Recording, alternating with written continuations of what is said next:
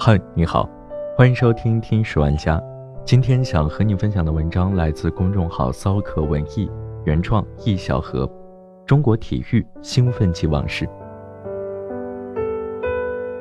一九九二年八月，中国千家万户的电视机里频频响起一个激情四射的声音，那是中国体育解说元老级人物宋世雄在解说巴塞罗那奥运会的游泳比赛。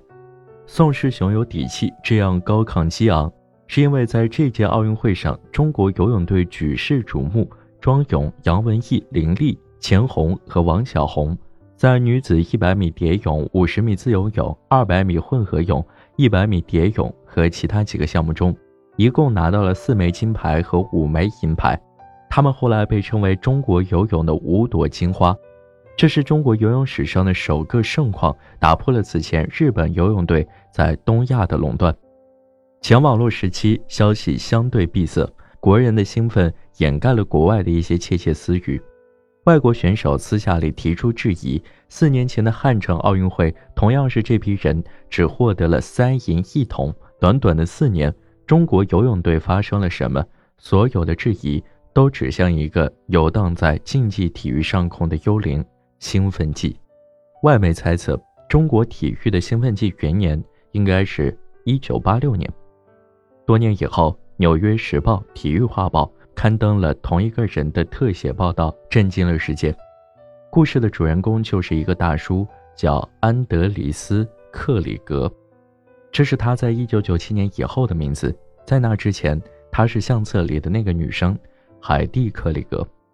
一九七九年。十四岁的海蒂·克里格加入了柏林青少年运动学校，学校隶属于东德最有名的一家体育俱乐部。那个时候的海蒂天真无邪，压根儿就不知道背后更大的老板是东德的秘密警察机构。两年后，教练开始让海蒂服用一种蓝色药丸，教练说这是一种葡萄糖，可以增加投掷铅球的力量和耐力。当时我想，每当我取得一次成功，教练就一定会发给我一颗蓝色药片。至于这颗药片是否真的是普通维生素，他没有深究。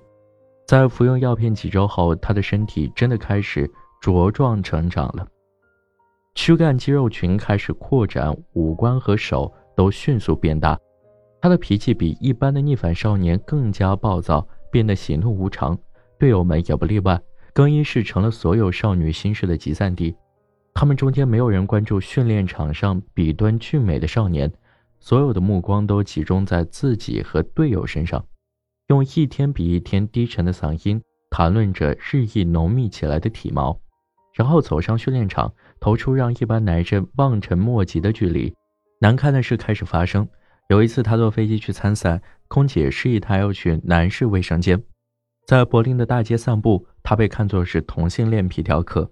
最严重的一次，他母亲还在场的情况，穿着裙子的海蒂被人叫做“义庄皇后”。那天，他疯了似的跑回家，扔掉了所有的裙子。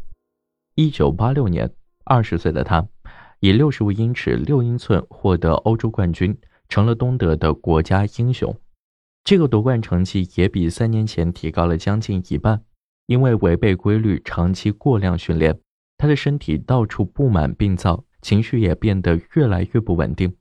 一九九零年，海蒂·克里格带着一百公斤的体重选择了退役。这个时候，他无法与人们正常交流，任何关于禁药的消息他都听不进去。他相信教练的话，一直以来那只是西德人为了贬低东德体育而造出来的谣言。又过了五年。他才接受了那些药片的真实身份，合成内固醇，用来强化肌肉，减少疲劳感。每一颗药片中含有约三十毫克男性荷尔蒙激素。我当时丝毫没有怀疑过教练。当他终于明白自己的身体发肤并非完全受制于父母，至少有一半拜教练所赐的时候，幻灭感油然而生。从少年时代起，每天都用刀片刮腿毛的他。有一天，把刀片划向了自己的手臂。这样的故事也在中国发生着。一九九三年，马家军在斯图加特世锦赛包揽女子一千五百米、三千米及一万米金牌。马俊仁和弟子王军霞、屈云霞等一群姑娘名声大噪，可是很多中国人不知道的是，在世锦赛的赛场边上，已经开始有人群集体起哄，喊着“骗子，骗子”。他们绝不相信世界上会有干净的奇迹，但他们没有证据。马家军这一年在国内也成为了国家英雄，所到之处那种山呼海啸的拥戴，即使多年以后足球冲进世界杯也享受不到。马家军的成功还成就了一批商人，他们开始在大江南北抓王八，都因为马俊仁在电视上的一句“我们常喝中华鳖精”。中华鳖精成了风靡一时的保健品，号称是从中华鳖身上提取了大量的营养物质，配合传统的中草药，能够益智健脑、补肾强身。按马俊仁的说法，他的弟子常喝中华鳖精，才能取得这一些不可思议的成绩。另一方面，全国各地体育主管部门也开始猛抓金牌。自从中国回到奥运大家庭，金牌几乎意味着一切。获得金牌的运动员名利双收，体育官员升迁，甚至一个城市的 GDP、一个项目能否得到国家的支持，所有的一切就催生出一次兴奋剂狂潮。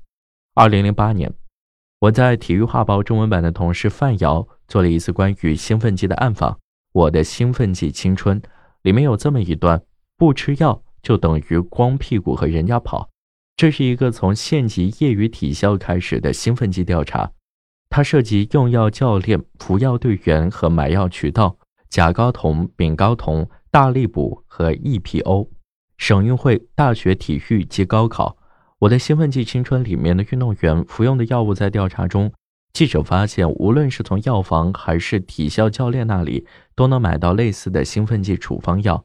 教练会让队员们集体服用雄性激素。接受记者采访的不同体校的队员都有类似吃药或者打针的经历，而这还不是发生在一个体育大省，在全运会的金牌榜上，该地根本没有机会名列前茅。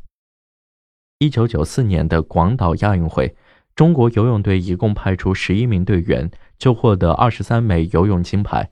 而昔日称霸亚洲泳坛的日本只得到了七块，日本泳协被刺激到了，突然向国际泳联上诉，要求对中国队进行飞行药检，还提供了中国游泳队员服药的证据录像带。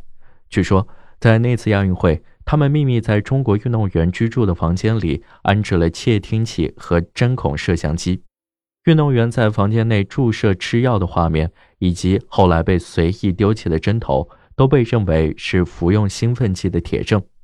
最终，中国队有七名选手被查出服用了违禁药物若龙。这种药物能明显的促进肌肉的生长，增加肌肉的力量和耐力。当时国内对这方面的报道寥寥无几，国外媒体却特别敏感的注意到了。毕竟这是中国选手首次在国际大型运动会上发生集体兴奋剂丑闻。被定性为近代运动史上最大的药物丑闻，中国队最终被剥夺十二块金牌，全部计入日本队名下。日本队也借此超越韩国，成为亚运会金牌榜亚军。受事件影响，中国游泳队总教练陈运鹏辞职，教练王林调离。中国体育官员第一次意识到事件的严重性，说惊慌失措都不足以形容他们对危机公关的乏力。他们对外称属于个别运动员的个别行为。丑闻发酵，中国游泳从峰顶跌落谷底。在美国、澳大利亚等国的呼吁下，中国游泳队被禁止参加1995年的泛太平洋游泳赛。当年各国通讯社的世界十大体育赛事中，中国游泳队兴奋剂事件都位列前三。中国一夜之间成了兴奋剂代名词。收回到钱东德那位，收回到钱东德那位服用兴奋剂的退役运动员海蒂·克里格，他早在1997年选择了变性手术，后来成为了一个丈夫。现在克里格快五十岁了，他在1986年所得到的那枚金牌早已被历史的风沙掩埋了。他被禁药终结了比赛生涯，却因禁药而重生。但并不是所有的人都和他一样幸运。兴奋剂涉及的运动人员前后约一万人，其中一百五十九人做出了和他同样的选择。他们有的再也无法生育，有的暴饮暴食，有的还患上了肝病。运动员们曾经为之骄傲的身体，成了后半生的拖累。有人说，孙杨今天之所以被针对，是在为那些年的中国黑历史还债。